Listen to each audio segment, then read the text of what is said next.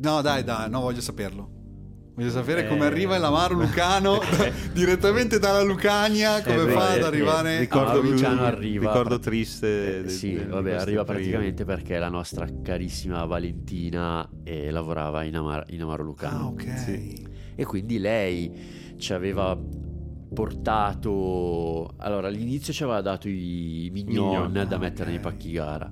Da lì è nato un connubio incredibile e siamo arrivati adesso a esporre proprio il banchetto Amaro Lucano, ci danno le cose per fare i cocktail con l'Amaro Lucano Sicuramente l'obiettivo di questo podcast è raccontare storie e far conoscere persone che possono ispirarne altre quanto hanno ispirato me. Credo nella libertà di espressione, non credo nei tabù e non credo che ci siano persone più adatte di altre a raccontare una storia, un evento o un fatto quando questo ci colpisce profondamente. Parlo di fatti di cronaca, eventi socioculturali, eventi sportivi, oppure quelle cose in poca sostanza che vengono definite più grandi di noi. Semplicemente perché credo che solamente esprimendo il proprio parere una persona abbia la vera opportunità di confrontarlo con quello degli altri, correggerlo, migliorarlo o migliorare quello degli altri. Nel confronto c'è sempre crescita. Questo ovviamente vuol dire esporsi. Al di là di questo ovviamente penso che nessuno meglio dei protagonisti veri di una storia la possano raccontare.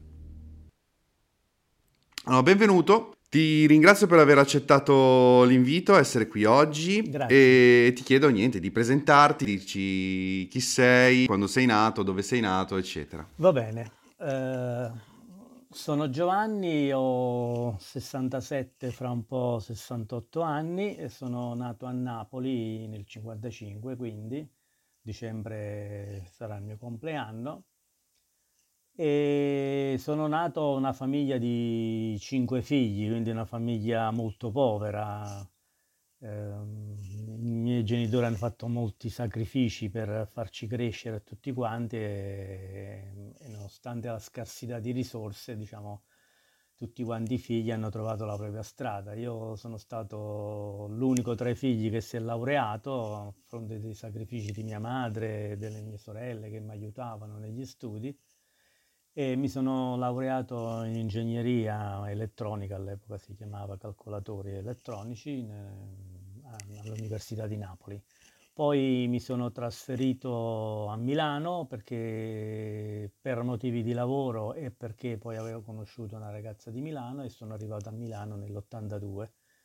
Quindi sono 41 anni che sono qui a Milano e sono più gli anni che sono a Milano e- che quelli che ho trascorso a Napoli. Come vedi ho un perfetto accento milanese che mi contraddistingue. Tipico accento milanese, sì, si sente tantissimo. Ma volevo mh, ritornare al discorso della tua, della tua infanzia e del Sì. tuo percorso scolastico. Tu pensi che ehm, crescere, studiare in un'altra grande città avrebbe potuto influenzarti diversamente? Vabbè, eh, studiare, mh, boh, non credo, ma crescere sicuramente, perché crescere a Napoli è mm, crescere un posto unico in Italia, forse al mondo, e quindi quello che ti dà il crescere a Napoli, io sono cresciuto per la strada, io ero, come si chiama? Uno scognizzo, insomma, quando ero bambino ero uno scognizzo, mi arrampicavo, mi, arra- mi arrampicavo dietro agli autobus, salivo sugli autobus, eh, facevo tutte le cose che fanno gli scognizi eh, di Napoli, insomma, giocavo a Sassaiola, facevo un sacco di danni, marachelle, eccetera, insomma, mm, questo da bambino. E poi col crescere, vabbè, uno cambia, insomma, acquista più consapevolezza, sì, magari diventa un po' più tranquillo, però il livello di esperienza, il rapporto umano che hai con la, la gente quando vivi a Napoli è comunque diverso, insomma, questo è fuori di dubbio. Quindi penso che questo mi abbia aiutato molto e mi abbia aiutato anche nei rapporti con le persone, insomma, perché uno, diciamo, ha un'attitudine a instaurare rapporti con le persone che normalmente invece si fa un po' più fatica. Perché dici che magari su al nord c'è più, c'è un po' più Sì, sì, sì, freddezza. no, l'ho toccato con mano, diciamo, c'è sicuramente un, un atteggiamento e una sensazione della privacy un po' più spiccata, insomma, no? Invece io sono vissuto nel massimo della condivisione, tanto per farti un esempio, io sono vissuto in un appartamento di quattro stanze con una cucina in comune, dove però ogni famiglia occupava una stanza e quindi condividevamo la cucina, condividevamo il bagno, cioè sono nato proprio con condividere le cose, insomma. quindi in un appartamento di quattro persone eravamo qualcosa come 30, 30 persone a viverci, cioè quando a volte vedi in tv eh, so, gli immigrati che arrivano e vivono in condizioni di disagio, insomma, cioè, come ho vissuto io per certi versi, insomma, quindi in 30 in un appartamento, in 6 in una stanza, insomma, sono cose che in qualche modo ti segnano nel bene e nel male, insomma, ecco. Quindi per me fare comunella, diciamo, condividere, stare insieme alle persone è una cosa che mi ha sempre contraddistinto. C'è qualcosa che col senno di poi cambieresti, qualcosa che vorresti cambiare del tuo, del tuo percorso, diciamo così? Ma eh, ci ho pensato volte, perché sai, ogni tanto uno si guarda indietro e dice ma cosa vorresti cambiare, però tutto sommato mm, direi di no, insomma, gli, gli indirizzi di studio che ho seguito sono quelli che volevo fin da, da, da bambino, volevo fare ingegnere, poi dopo sono appassionato ai calcolatori, ai computer, eccetera. E poi anche l'esperienza di vita, sì, è stata ricca, insomma, quindi non cambierei nulla, insomma. Mi sono trasferito a Milano e, e alla fine, diciamo, il bilancio è stato positivo, insomma. Lavorando nel mondo dell'elettronica ti posso dire che praticamente, cioè, eravate dei pionieri. Ma sì, io ho iniziato, io ho iniziato a lavorare con i computer che avevano le schede perforate, ho iniziato a lavorare programmando i computer in linguaggio macchine, in linguaggio esadecimale. Poi lavorativamente parlando io ho iniziato a lavorare, cioè ho iniziato e poi ho concluso la mia carriera nel settore delle telecomunicazioni e quindi oltre a vedere l'evoluzione dei computer ho visto anche l'evoluzione delle telecomunicazioni. Il mio gruppo di lavoro è stato quello che ha progettato e installato il primo sistema radiomobile in Italia. Eravamo nel lontano 92. Io Ricordo che da ingegnere ero stato a Napoli per seguire la squadra di installazione perché diciamo, facevo la consulenza tecnica, quindi ho visto crescere sia i computer che le telecomunicazioni. Quando andavo in giro per uh, supervisionare le installazioni, avevo un telefono portatile che era una sorta di valigetta con, uh, con un telefono attaccato con il filo eh, che pesava 4-5 kg, insomma, ecco, ho iniziato così eh, e quindi poi ho visto tutta l'evoluzione del mondo dei, dei telefoni. Insomma. La corsa all'oro praticamente hai fatto. Sì, sì, sì, sì, sì, noi eravamo veramente pionieri, pionieri, insomma, quando si andava in giro con i primi telefoni non ce l'aveva nessuno. Sembra ancora il mio numero di telefono risale a, a quell'epoca, un numero di telefono a sei cifre che è abbastanza inusuale proprio perché è uno dei primi numeri che, che è stato diciamo, utilizzato nel mondo radiomobile. Ed è ancora attivo? Sì, sì, sì, sì, ce l'ho dal 92. Sì, ogni volta che mi chiedono il telefono mi chiedono sempre, no, ma manca un numero. No, no, è proprio così, è proprio così, se è un numero corto di sei cifre. Io pensavo di essere figo che ce l'ho dal 90, 97 se non mi sbaglio il mio numero. Eh no, perché poi in effetti il sistema commerciale è stato lanciato nel 96, però è nato nel 92 con, con un sistema pilota. E quindi all'epoca sono stati creati dei numeri che all'epoca servivano per, per, il personale per andare in giro per sorvegliare le centrali e poi dopo sono rimasti nel tempo. Insomma. Ti sei mai sentito uh, indi- discriminato per le tue origini o per il tuo, per il, per, per il tuo percorso di studi?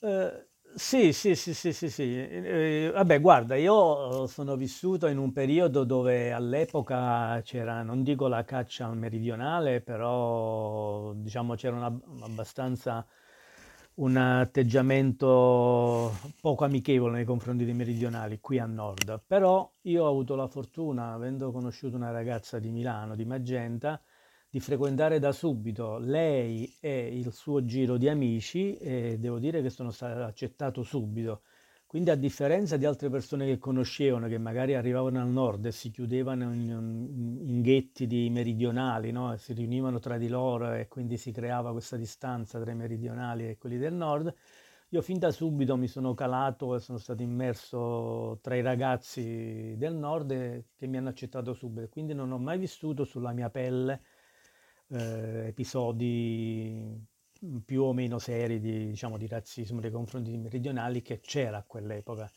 Io ricordo i primi tempi che sono arrivato qui, eh, una volta mi era venuta a trovare mia madre e qui in piazza Magenta c'era un banchetto della Lega che raccoglieva le firme per cacciare i meridionali, no? come si faceva, si è fatto dopo con gli albanesi e poi dopo con gli extracomunitari di oggi. E mia madre, che era curiosa, con un alto senso civico, dice: Ah, stanno facendo una raccolta di film, voglio andare a filmare, vediamo di che si tratta. Dice, no, mamma, guarda, lascia stare che non, che non mi sembra il caso. Insomma, e poi gli ho spiegato perché. Quindi ho vissuto quell'epoca lì, diciamo, in cui la Lega raccoglieva le firme per cacciare via i meridionali dal nord, insomma.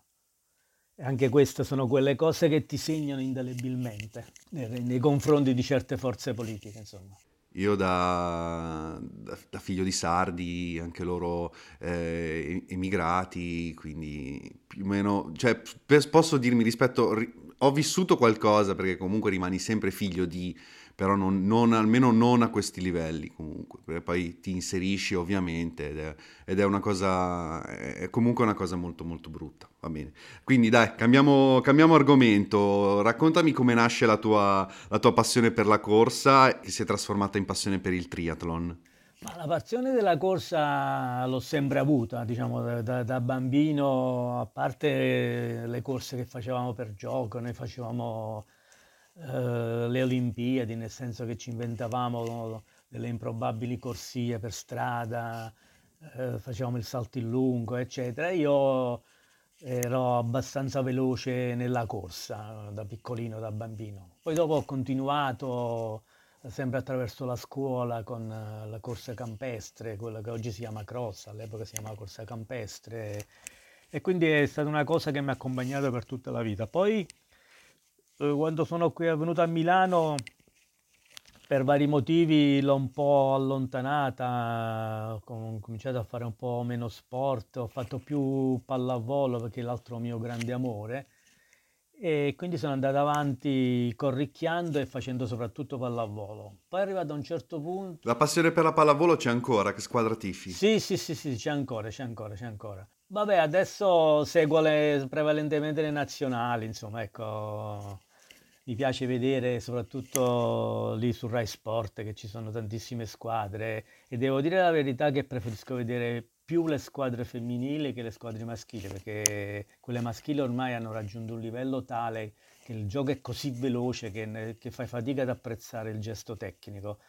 Eh, cosa che invece riesci ancora ad apprezzare nelle squadre femminili che sono un po' meno estreme come quelle maschili.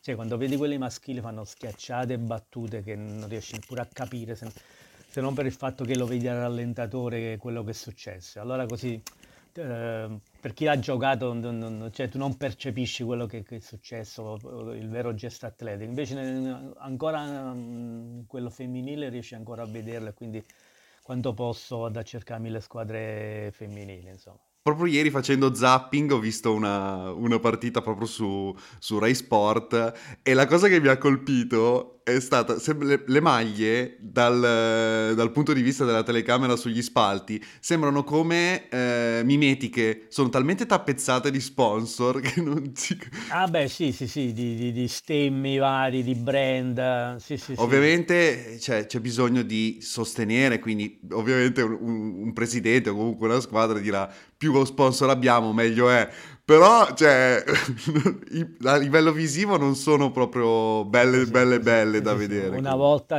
la maglia era una maglietta semplice con il numero, neppure il nome e via. Insomma, poi dopo si è arrivati con il nome, gli sponsor, eccetera. Insomma, beh, è cambiato tutto. E stavi dicendo, scusa? Poi è successo che circa una decina di anni fa, forse una ventina, ho cominciato ad avere dei fastidi alle ginocchia e fatto vari accertamenti che non hanno portato a nulla di, di che, insomma, nessuna patologia specifica, se non come dire, un po' logoramento del menisco dovuto all'età. E il medico di famiglia mi ha detto che avrei dovuto smettere sia di correre che di giocare a pallavolo.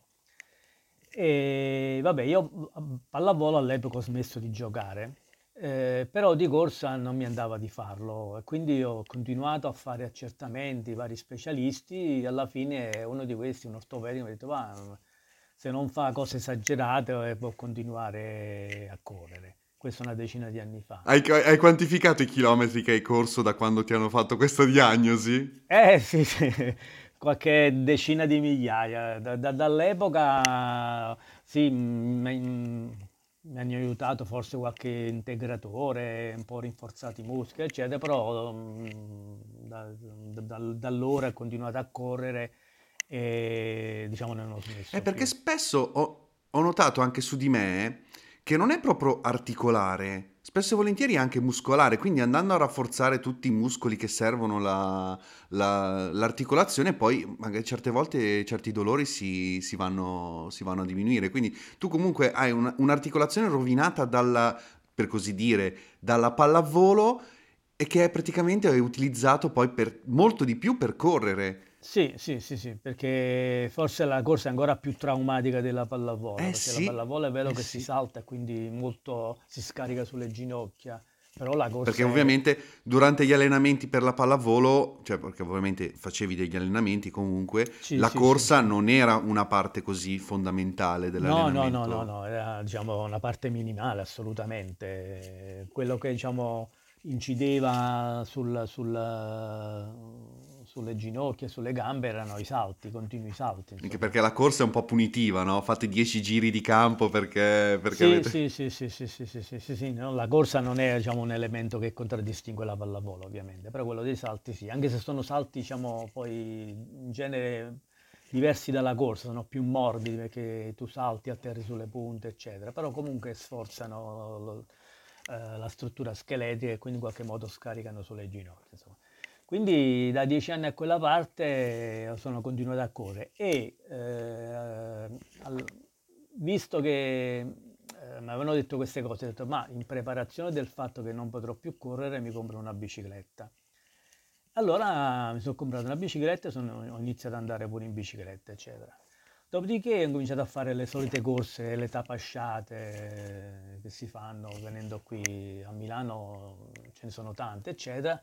Dopo qualche anno ho detto, ma vorrei fare qualche gara, sai, quelle lì regolari, con il cronometraggio, eccetera. E, e ho capito che insomma era, era utile iscriversi a una squadra. E attraverso amici poi eh, mi sono iscritto ai Tapascioni, insomma. Da Una squadra a caso, questo è un po' il podcast del Tapascione Running Team, come Sì, sì, sì, sì, sì, sì. conoscenze di, di Gianni che abbiamo, abbiamo imparato a conoscere abbastanza bene in questo... Sì, sì, sì, sì, no, è stato un grande Gianni, insomma, ha fatto veramente tantissimo. insomma. Quindi ho iniziato a- sia a correre con continuità e, che, e a fare, andare in bicicletta. Poi a un certo punto, bicicletta, bicicletta, ma dopo aver fatto qualche gara, ma visto che mi piace correre, mi piace la bicicletta, mi piacerebbe fare qualche gara di duathlon. Parlai all'epoca con Gianni e disse, "Eh, però qui non c'è la federazione di duathlon, se tu vuoi fare gare di duathlon ti devi iscrivere alla, alla federazione di triathlon. Dicevo, vabbè, mi iscrivo alla federazione di triathlon.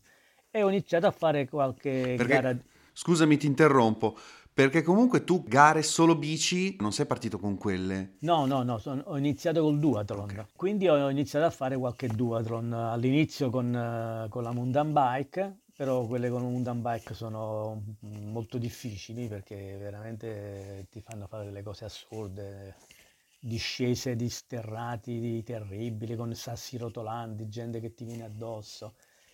E, e quindi poi ho scoperto che poi c'erano anche i duathlon con la bici da corsa, allora mi sono comprato la bici da corsa e ho iniziato a fare qualche duathlon con la bici da corsa. Andando avanti poi mi ho detto, ma visto che sono iscritto alla federazione di triathlon, eh, ho visto che tutto sommato andavo per la mia età, ho detto, ma provo a fare qualche triathlon. E ho iniziato a fare qualche triathlon. E poi da allora mi diciamo, è venuta la passione, insomma, di fare anche gare di triathlon e piano piano dagli sprint, che è la distanza più corta, sono salito fino ad arrivare al medio, quindi diciamo l'Ironman 70.3, quello che ho fatto a settembre. Ok. insomma. Hai in programma l'Ironman completo? No, non, non credo perché effettivamente, effettivamente è duro, insomma.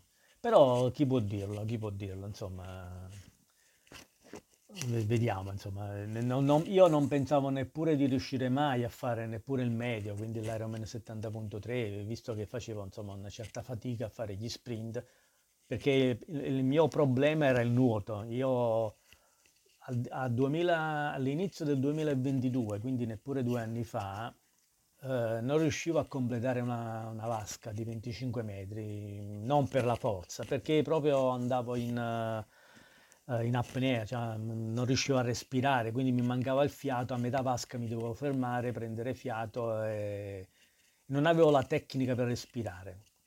E quindi sono partito da quello, non riuscivo a completare 25 metri. Dopodiché ho iniziato a fare dei corsi di nuoto lì alla piscina di Magenta, un corso, due corsi, tre corsi. Ricordo la sera quando tornavo a casa da questi corsi tutto sfiduciato perché dicevo ah, no, l'acqua non fa per me, il nuoto non fa per me, eccetera.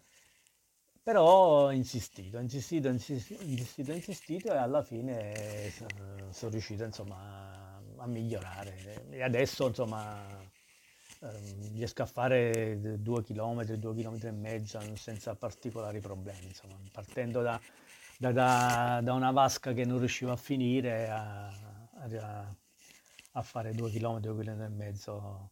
In allenamento ho fatto anche di più, insomma, però diciamo, ieri per esempio sono andato in piscina tranquillo, ho fatto la mia oretta, oretta e dieci, due chilometri, insomma, li ho fatti, non dico come routine, però insomma tranquilli.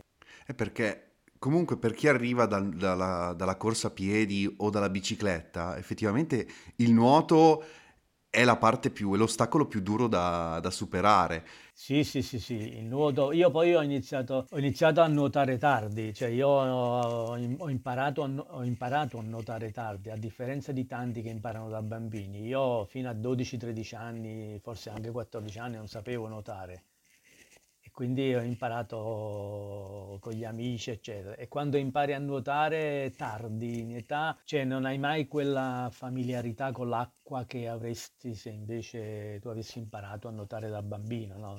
A volte oggi eh, si riesce a imparare anche a sei mesi, a un anno, insomma, e quindi hai quella familiarità con l'acqua che difficilmente poi potrei avere. Tecnicamente i bambini, i bambini, appena usciti dall'utero materno hanno immediatamente familiarità con l'acqua, quindi loro sono... Sì, sì, sì, sì, sì Potreste... sì, sì, Ci sono immagini di bambini, bambini, esatto, che vengono buttati in piscina e sono perfettamente a loro agio. Sì, sì, di neonati che li buttano eh, in acqua e nuotano, girano. La perdiamo, sono, sono cose che perdiamo come abbiamo perso la, l'attitudine a correre, l'attitudine a, a camminare a piedi nudi, eccetera, abbiamo perso perso anche la, l'acquaticità. Siamo animali, diciamo così, che non hanno abituati a nessun ambiente particolare, però riusciamo ad adattarci e anche storicamente abbiamo, abbiamo delle grandi potenzialità che paradossalmente abbiamo anche perso. Sì, sì, sì, sì, sì, sì. Ma un consiglio che ti senti di dare a chi vuole iniziare quando si è un po', diciamo, diversamente giovani? Ma più che consigli potrei essere, non so, quasi un esempio, nel senso di dire non, non si è mai troppo vecchi per fare certe cose, quindi se uno ha voglia di fare, di inseguire un sogno, che magari per alcuni poteva essere un sogno, di non farsi abbattere dall'età, ma di andare avanti eh, ci vuole sicuramente eh, tanta determinazione. Io ho dei amici coetanei, io sono ancora in contatto con il mio, il mio gruppo di amici di Napoli, diciamo quando eravamo ragazzini, sono ancora in contatto con loro, ci, fre- ci frequentiamo ancora sono l'unico sportivo, no? ogni tanto qualcuno dice ma vorrei correre anch'io. Eh, sì, sì, eh, però tieni presente che all'inizio è difficile, cioè, tu devi superare quel, quel, fastidio, quel disturbo che all'inizio, che ogni volta che corri torni a casa ti fanno male le gambe, poi dici ma chi me lo fa fare, eccetera, eccetera. Ecco, se superi se superi quel momento lì, dopo diventa una sorta di droga positiva, nel senso che poi quando inizi a correre non, non, non, non riesci più a farne a meno, perché correre ti fa star bene quindi tu corri per star bene. Allora continui a correre, continui a correre perché si, si, si innesta questo loop, questo circolo diciamo, positivo. Virtuoso. Fa, virtuoso, ecco, non mi viene la parola, che ti fa stare bene.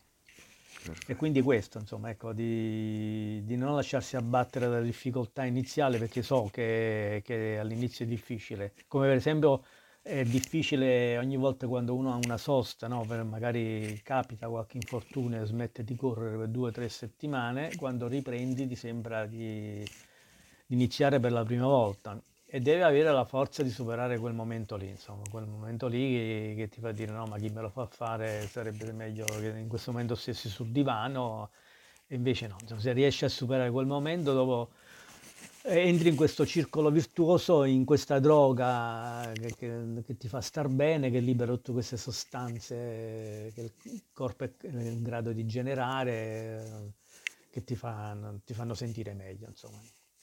E poi, vabbè, poi subentra l'aspetto agonistico, a me mi piace insomma il fatto di gareggiare, l'aspetto agonistico e quindi poi mettendo insieme le due cose insomma si crea questo mix eh, ideale che mi, mi, mi, spinge ad andare avanti. Insomma.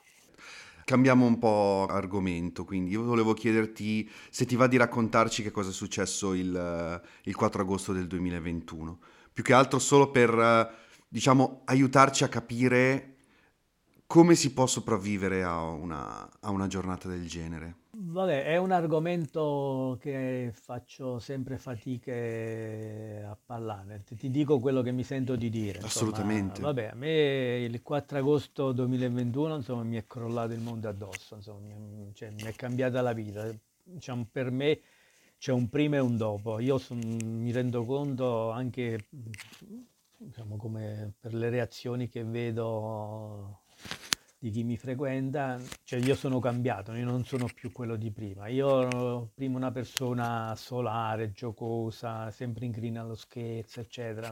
Cioè sono cambiato, mi sono, sono incupito, insomma. questo fuori di dubbio, insomma. Eh, cioè, mi, sem- mi, sembra di aver smesso di vivere. Insomma. Io adesso tutte le esperienze che faccio e ne faccio anche di belle e non riesco mai a viverle appieno. È come se vedessi un film di qualcuno che fa delle cose, no? Quando tu vai al cinema e vedi una cosa bella, dici ah che bella questa cosa che sta facendo il protagonista, però ovviamente non apprezzi il piacere nella sua interezza. Ecco, io mi sento sempre così, a volte io quando vedo una cosa bella non riesco mai a entrarci dentro e questo è un meccanismo. Poi l'altro meccanismo è quando vedo le cose belle, subentra, e questo poi attraverso dottori, psicologi, letture, eccetera, mm, dicono che è abbastanza comune. Cioè, provo rammarico per il fatto che poi Valentina non possa godere di tutte queste cose belle, quindi sono sempre sul filo, diciamo, di questa, di questa sensazione di, di, tristezza che m, mi avvolge sempre. Insomma. E io dopo aver fatto un percorso e sono ancora, diciamo, adesso seguo, mi faccio seguire da uno psicologo, eh, ho visto su di me che l'unica cosa che funziona è, è distrarmi. E io le tecniche che utilizzo per distrarmi sono due. Uno, viaggio tantissimo e l'altro faccio tanto sport.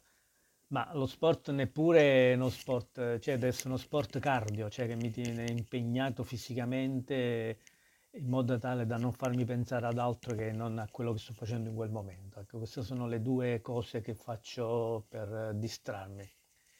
Uh, ne, quando ne parlavo spesso con uno psicologo io pensavo di non, non riuscire a vivere, non, non riuscire a sopravvivere, perché sopravvivo, non è che vivo. Però la cosa che mi porta ad andare avanti è che quando mi fermo dico, va, però in effetti sono passati due anni, due anni e quattro mesi, mm, non dico che non me ne sono accorto, però sono comunque passati. Ecco, eh, il fatto che comunque il tempo è passato è, eh, mi dà la forza di andare avanti e poi soprattutto la forza di andare avanti me lo, me lo danno diciamo, i miei cari, c'è ancora mio figlio che si chiama come te.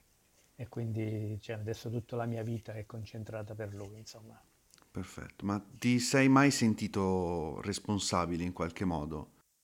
No, no, assolutamente, insomma, Valentina era una tipa molto coscienziosa, molto, molto attenta, quindi ci sono delle cose inspiegabili in quello che è successo, ancora nessuno è in grado di spiegarlo, insomma, infatti c'è una, un, una causa in corso che tra gli obiettivi, dove, oltre al, diciamo, all'eventuale risarcimento, dovrebbe anche avere l'obiettivo di chiarire la dinamica, perché non si è capito, insomma, nessuno è in grado di dire quello che è successo quella mattina. Quindi c'è comunque... Eh, c'è, quindi c'è questa causa e c'è un ente pubblico sì, sì, coinvolto sì, o c'è una... No, no, no, no, no, c'è... c'è la, l'assicurazione dell'autocarro e il padrone dell'autocarro, insomma, diciamo la, causa è con questi due attori qui, insomma, una causa che, vabbè,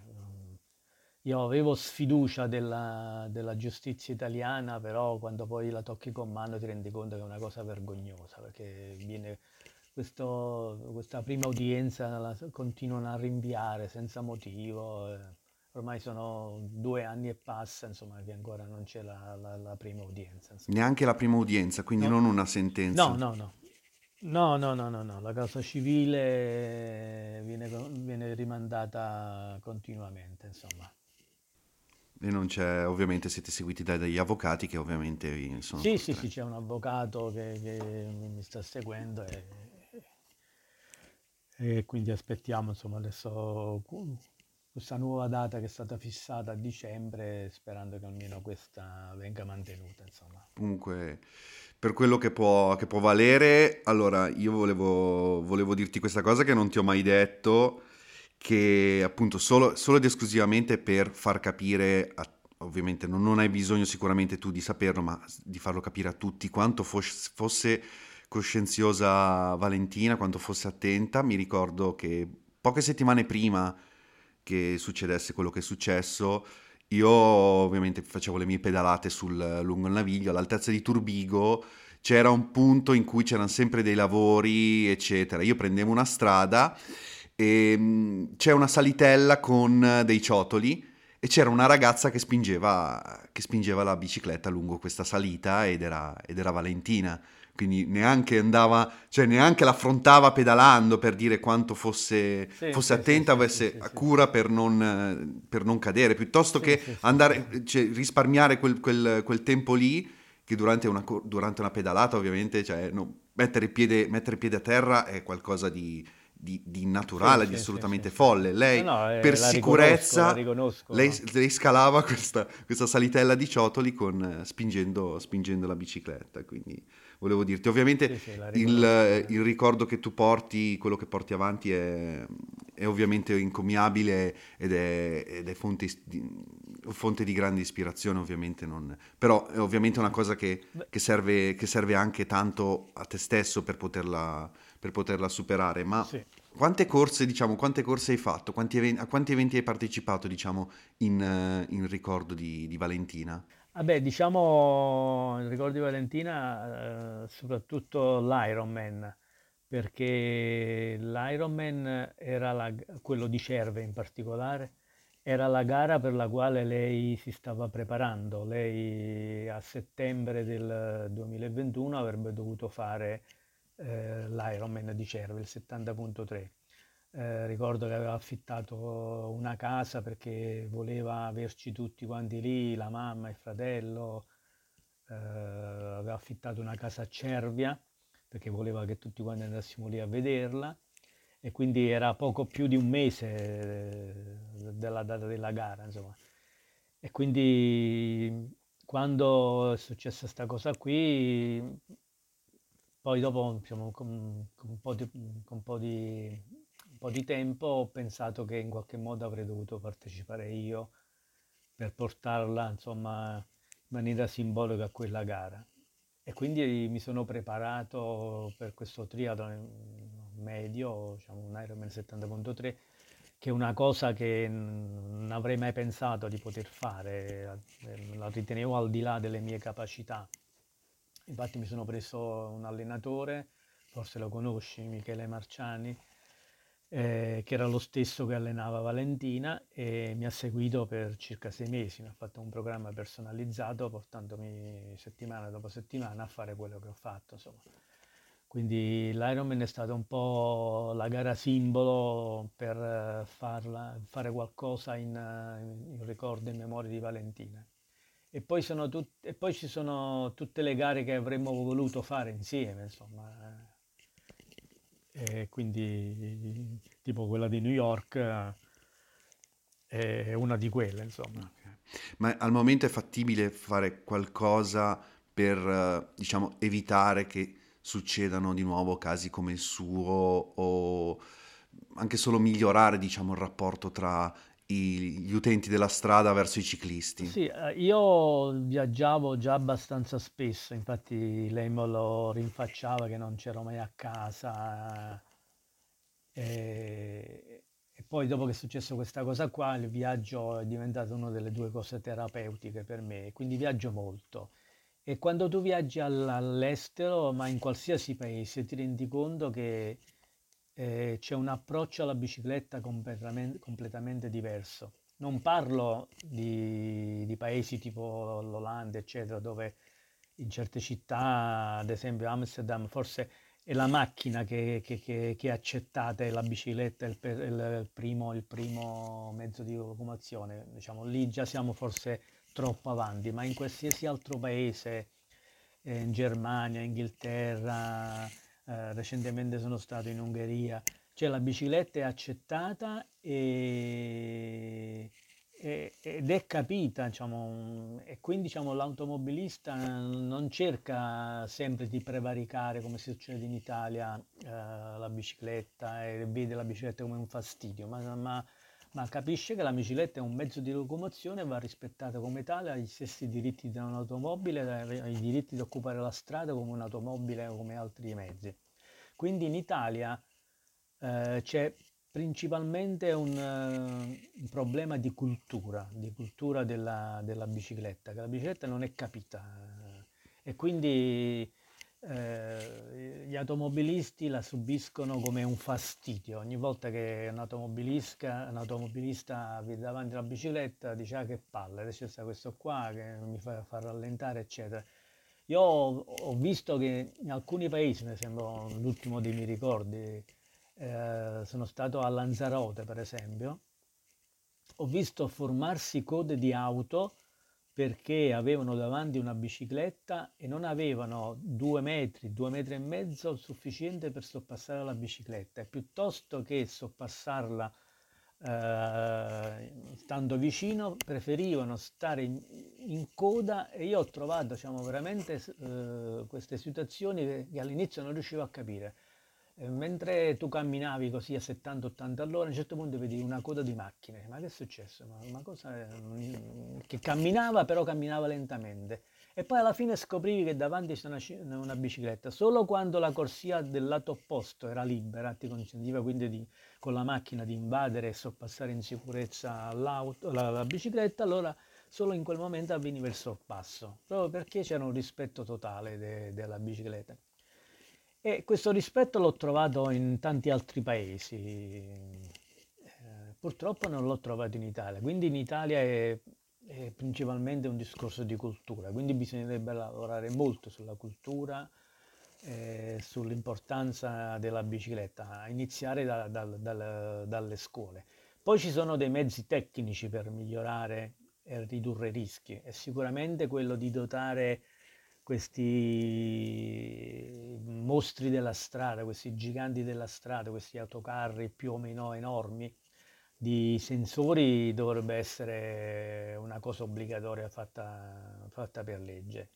Eh, per esempio ho saputo che nel comune di Milano il sindaco ha fatto un'ordinanza per rendere questi sensori obbligatori perché la tecnologia ormai c'è, io ce l'ho sulla macchina, questi sensori qua ormai sono di serie e quindi diciamo, non, è, non, è pure un costo eccessivo, cioè è come se avvicina qualcosa sento che fa bip bip bip dappertutto, quindi questo aiuterebbe molto a ridurre i cosiddetti angoli ciechi eh, che ci sono in questi mezzi enormi, insomma, quindi specchietti adeguati, e, ma soprattutto questi sensori. Però è soprattutto un discorso di cultura, insomma, tutte le altre cose sono dei palliativi, insomma.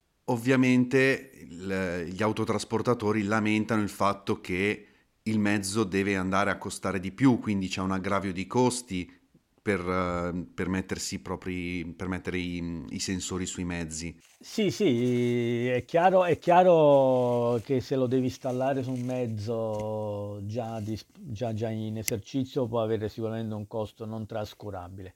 Però se, se si mettessero delle leggi che cominciassero a dire a partire da tal data tutti gli autocarri che vengono prodotti devono essere dotati di sensori, è una cosa che poi mm, pian piano nell'arco di qualche anno, rinnovandosi il parco autocarri, farebbe sì che tutti gli autocarri avessero questo, questo sensore. Insomma. Un po' come Beh, successe, ci sono no? Ci sono mezzi medi, cioè mediamente hanno età superiore ai 20 anni comunque. Sì, sì, sì, sì. Vabbè, però ci sono anche tanti mezzi nuovi. Però se tu già imponi cioè, a partire da oggi l'utilizzo dei sensori sul- sulle nuove autovetture, eh, sui nuovi autocarri, pian piano creeresti questo ricambio. Poi magari per i vecchi potresti fare delle agevolazioni, dei, dei rimborsi, come si è fatto in tante situazioni simili.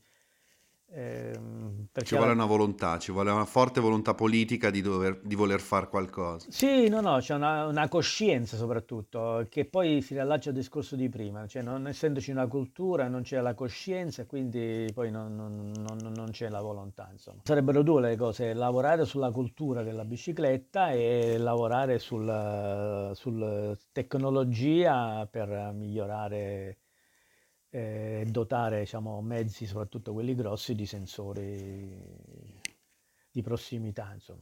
Adesso ormai quasi tutte le auto ce l'hanno, insomma, non non- fanno parte dei parchetti base, insomma, se tu vai a comprare un'auto, un'auto nuova, insomma, che, che non sia proprio quella lì, proprio la più essenziale, la più piccola, hanno tutti de- dei sensori di, di- di prossimità, insomma, quindi ormai hanno raggiunto dei prezzi veramente, veramente trascurabili, insomma.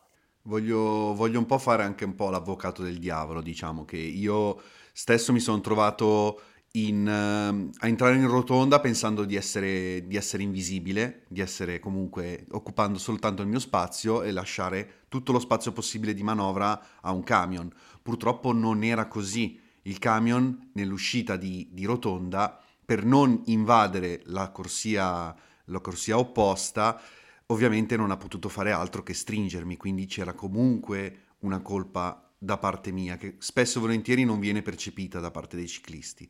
Quello che voglio dire in più è che secondo me per eh, migliorare bisognerebbe comunque tutti dotarsi di una bicicletta. Se tutti, perché ovviamente in quei paesi, in quei paesi nei paesi del nord Europa, ovviamente la bicicletta è, mezzo, è, con- è concepito come eh, il mezzo più facile da utilizzare. Magari in Italia abbiamo delle distanze magari più lunghe da, da percorrere e eh, c'è magari anche il rischio che te la portino via, eccetera. Quindi comunque secondo me incentivare all'acquisto di biciclette in maniera tale che tutti possano averne almeno una o più, magari andando in giro di più, se ovviamente se l'automobilista si trova, per così dire, circondato da biciclette, è ovvio che deve comportarsi in una maniera diversa. Se ne vede sempre di meno, ovviamente penserà sempre di essere, di essere Sì, il padrone sì, totale sì. della strada. E questo è folle in un paese che è praticamente la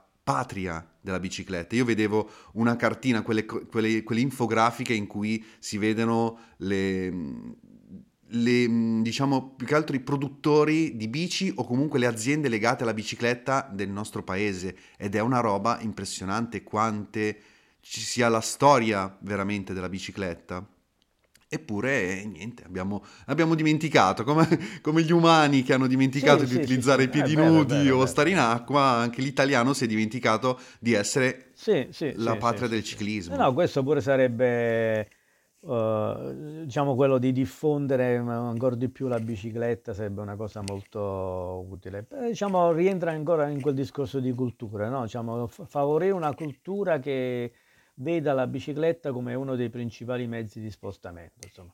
Ma mm, ti dirò di più, sembra, mm, avevo visto qualche tempo fa un video in cui, se non ricordo male, forse in Spagna, avevano fatto un esperimento, avevano preso degli automobili, dei, dei guidatori di camion, di autocarri, e eh, gli avevano fatto provare cosa si prova andando in bicicletta su una strada ad alta percorrenza. Quindi eh, avevano dato questa bicicletta a questi autisti e poi hanno fatto sì che gli passassero a fianco degli autocarri o degli autobus eh, a velocità.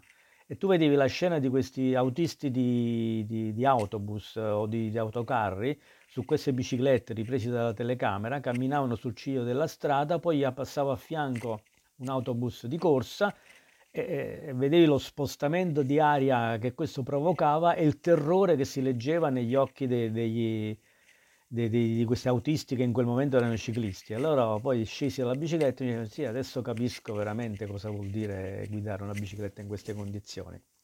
Ecco, per esempio è una cosa che si potrebbe fare, diciamo, quando si fa a scuola guida per gli autisti, fargli fare 150 metri su una strada ad alta percorrenza e vedere cosa si prova a essere ciclista mentre un autocarro ti passa vicino a velocità. Assolutamente. E sono cose che se ci pensi hanno un costo quasi nullo, insomma, un costo basso, insomma.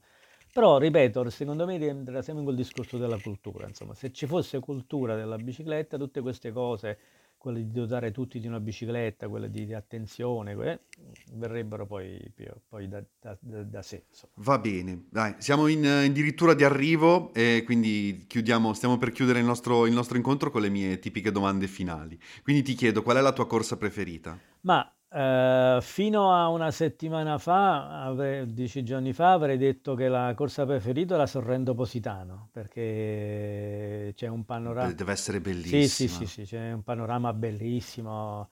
C'è un momento in cui tu imbocchi una curva, e come svolti ti questa curva l'universo. ti trovi, ti trovi Capri di fronte che ti sembra quasi di toccarlo con mano, insomma. E, e questa insomma, per fortuna è una delle cose che ho fatto con Valentina. Insomma, io poi una cosa che non ho detto è che Valentina, oltre che essere figlia, era anche una compagna di giochi. Io ho condiviso con lei tante corse, duathlon corse insieme meravigliose, insomma, quella di Positano è una di queste, insomma. Abbiamo fatto insieme la, la, la Monza Montevecchia, una sorta di trail 33 km che si faceva in coppia, insomma, ma ne ho fatte tante, tante, tante di, di corse insieme, quindi mi manca anche questo, insomma. E quindi tutte le corse che faccio e farò le faccio sempre, diciamo, in, in, in suo nome per tenere viva, diciamo, questa, questo fatto, diciamo, di, di, di fare sport insieme. Ecco, dicevo che dopo, fino a poco tempo fa, la mia corsa preferita è la Sorrento Positano. Dopo aver fatto la maratona di New York, eh, credo che sia qualcosa... Mannaggia, ti sei, fatto, ti sei fatto fregare anche tu dalla maratona no, di guarda, New York. ma è una cosa che va oltre l'evento sportivo, diciamo, forse l'evento sportivo va in secondo piano, insomma, ecco. Cioè, quello che ti colpisce, a parte della scenografia che ti sembra di correre dentro un film, ma è l'entusiasmo del, della folla, insomma, de, della gente. Eh, tanto per fartela breve, ci, sono stati dei momenti in cui eh, istintivamente mi veniva di mettermi le mani sulle orecchie per coprire il frastuono che c'era intorno, perché il frastuono della folla era così intenso che dice, sai, quando tu senti un rumore forte, eh, a volte istintivamente ti metti le mani sulle orecchie. Ecco, io ho più di una volta avuto questa sensazione qua gente che ti offriva di tutto, da frutta, ma privati, eh, frutta da bere, banane, eh, barrette, gel, fazzolettini per soffiarti il naso, mm, guarda, ogni ben di Dio, insomma, poi le, le, le grida, le urla, la musica, no, no. Eh.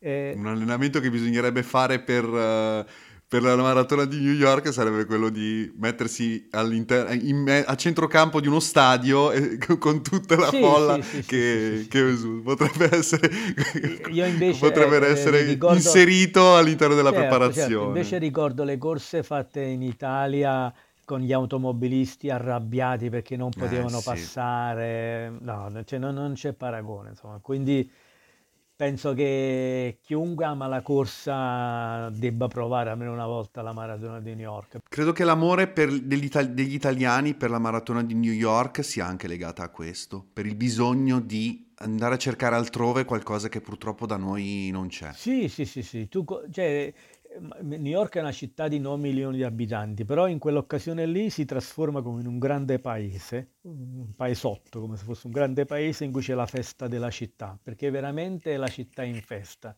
Cioè le persone sono tante che, che non ti rendi conto, insomma, cioè, cioè è impossibile eh, che, che, tutta questa gente partecipi, che poi dura ore e ore e ore, eh, voglio dire io sono partito alle 10 e mezza quando i primi sono partiti alle 8 e io alle 10 e mezza c'era tanta gente per strada, insomma, e ho corso per 4 ore, quindi cioè, fino alle 2, alle 3, almeno fin quando sono stato io, c'era una folla esagerata per strada. Sì, ma mi e sembra che gli ultimi arrivano tipo al tramonto comunque. Sì, sì, sì, sì, sì, sì, perché c'era gente che partiva alle 11, alle 11 e mezza, alle 12, poi sai, ci mette 5-6 ore. ore tanti ci hanno messo 5 ore, 6 ore, quindi arrivi, arrivi la sera, insomma. Ah, poi la gente ti vedeva per strada, poi c'era l'usanza di andare in giro con la medaglia, cioè il Monday Medal.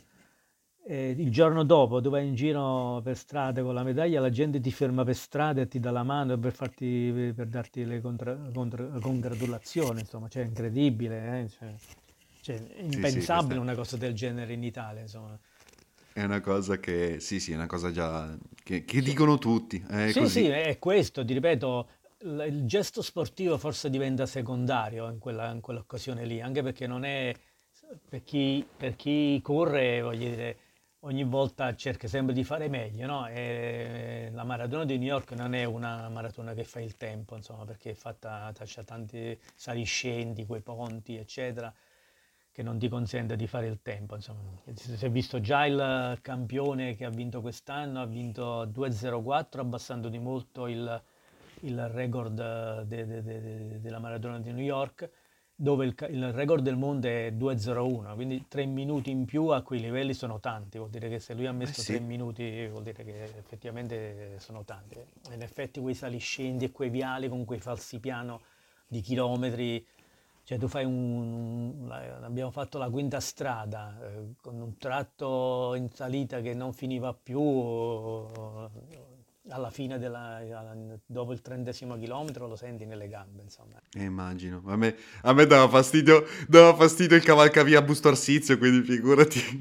sì, sì, sì, sì, sì, sì. Io infatti fino a metà maratona avevo quasi fatto il mio PB nel, nella mezza maratona, per, qualche, per un minuto non ho fatto il mio personal best nella mezza maratona.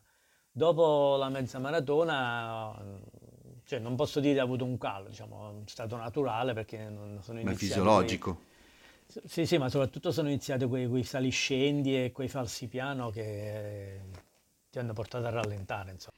Eh, si dice sempre che, che New York non è, non è, adatta a fare il record del mondo, ma secondo me bisognerebbe tipo applicare dei coefficienti alla, al tipo di maratona. 2.04 a, a, New York, comunque, se non è il record del mondo, eh, comunque è tanta, è tanta roba. Eh. Sì, sì, sì, infatti, infatti. No, no, penso che lo stesso atleta, se l'avesse fatto in quelle condizioni, quella di Berlino, forse sarebbe sceso. 2.02 probabilmente. Sì, sì. No, ma il fatto che la maratona di per sé, sì, dire, è difficile compararle fra di loro perché dipende da quante curve ci sono, tutte le salite che ci sono, cioè non possono mai essere uguali, no?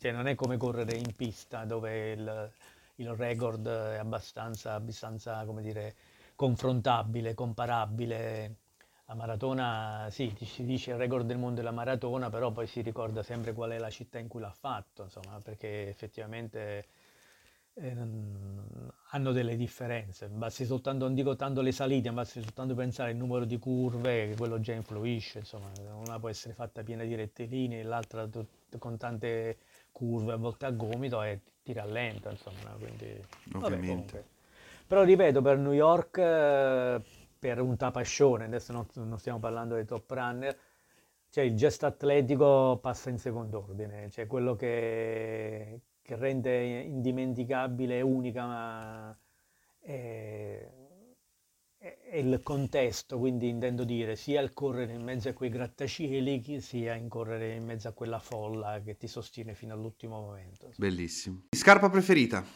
Con la tua, sca- la tua scarpa di New York. Vabbè, io da tempo uso le Altra.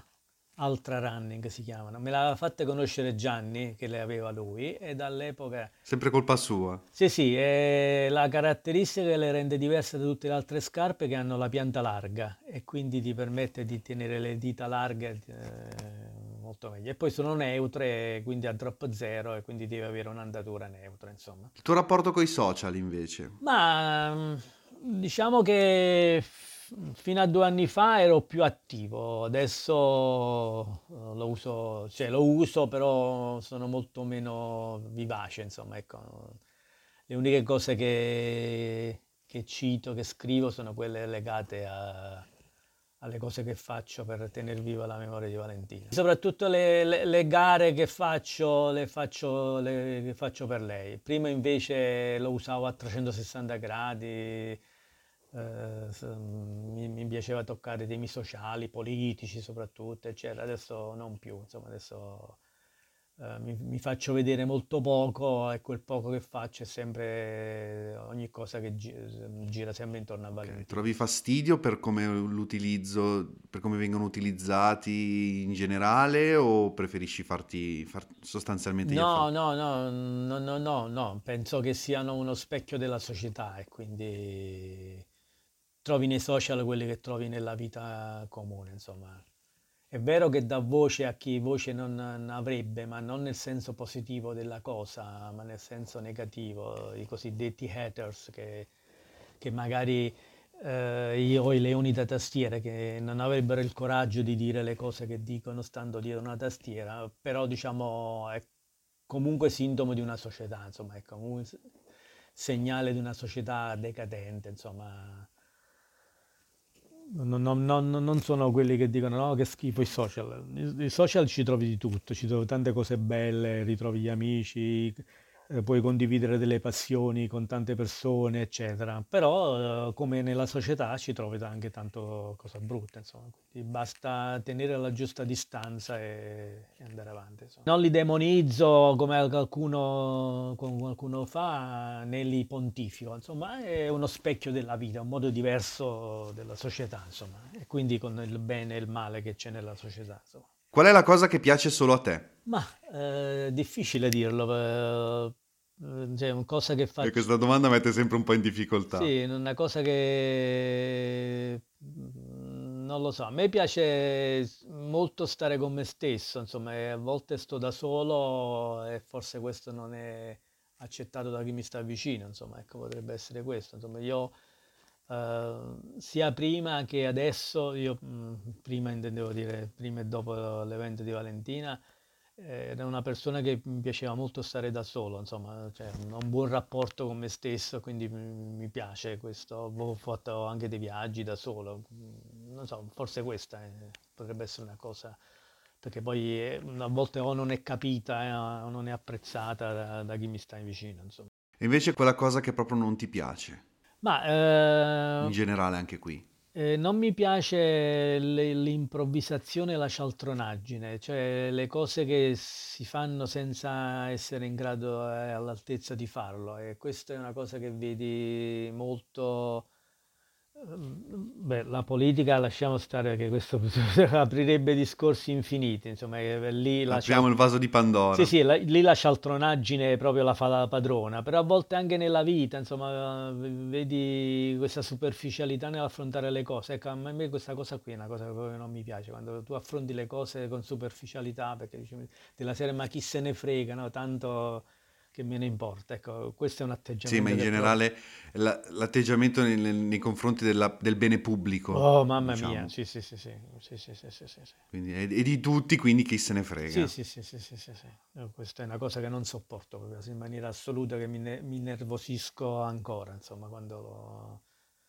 cioè sono ancora capaci di arrabbiarmi per queste cose qua, insomma. E cosa vuoi fare da grande? Ma io spero di continuare ancora per tanto tempo a correre e fare triathlon. Adesso un obiettivo di medio termine che, sono, che, che mi sono posto, visto che io ho questa, come dire, mi piace l'agonismo, di arrivare almeno a correre fare triathlon nel 2025. Tu dici perché nel 2025? Perché nel 2025 io cambierò categoria, quindi gareggerò con eh, la classe 70 essendo all'inizio della categoria, allora magari posso avere qualche chance in più di, di, di salire su qualche podio. Ecco, quindi questa è la mia prossima Uh, il mio prossimo impegno, insomma, arrivare a fare corse triathlon almeno fino al 2025, almeno diciamo fino all'inizio del 2025. Va. E quale sarebbe la cosa che faresti con uh, un milione? Vabbè, questo si riallaccia con uh, quello che si diceva prima, ecco, visto che non c'è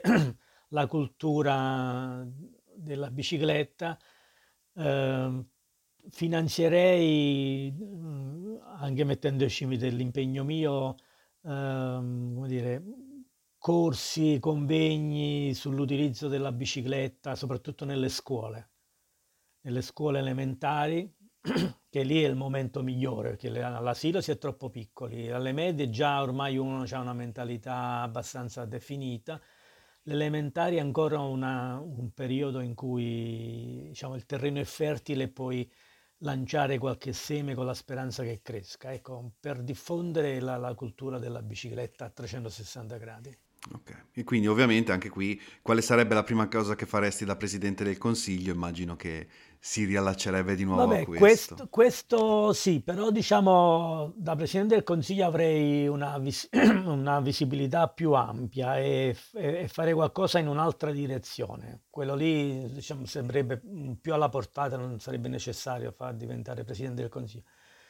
Quello che farei da Presidente del Consiglio, diciamo, giusto per prendere lo spunto, qualche giorno fa c'è stato il risultato di un'inchiesta che è stata fatta da un centro per la previdenza, eccetera, che ha portato a dire che metà degli italiani non dichiarano reddito e il 14% paga il, più del 60% delle imposte.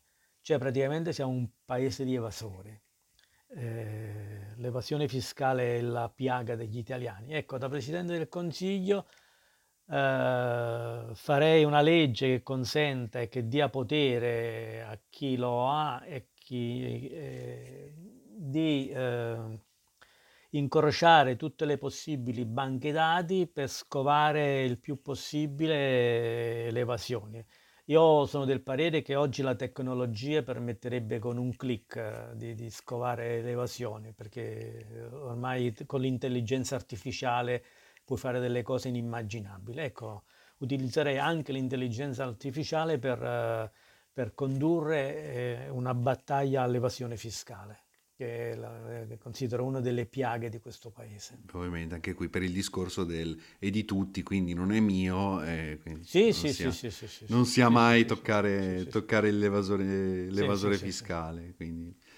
Certo. D'altronde sono una massa critica votano e quindi ovviamente le forze politiche eh devono sì, cercare di... Se trovano, se trovano un governo che, che, li appoggia e li difende, allora si crea un mix esplosivo che veramente non se ne esce più. Si sentono giustamente forti e continuano a farlo. Sì, sì, Noi si pensa sempre a invasori fiscali che possono essere cioè, i, i grandi...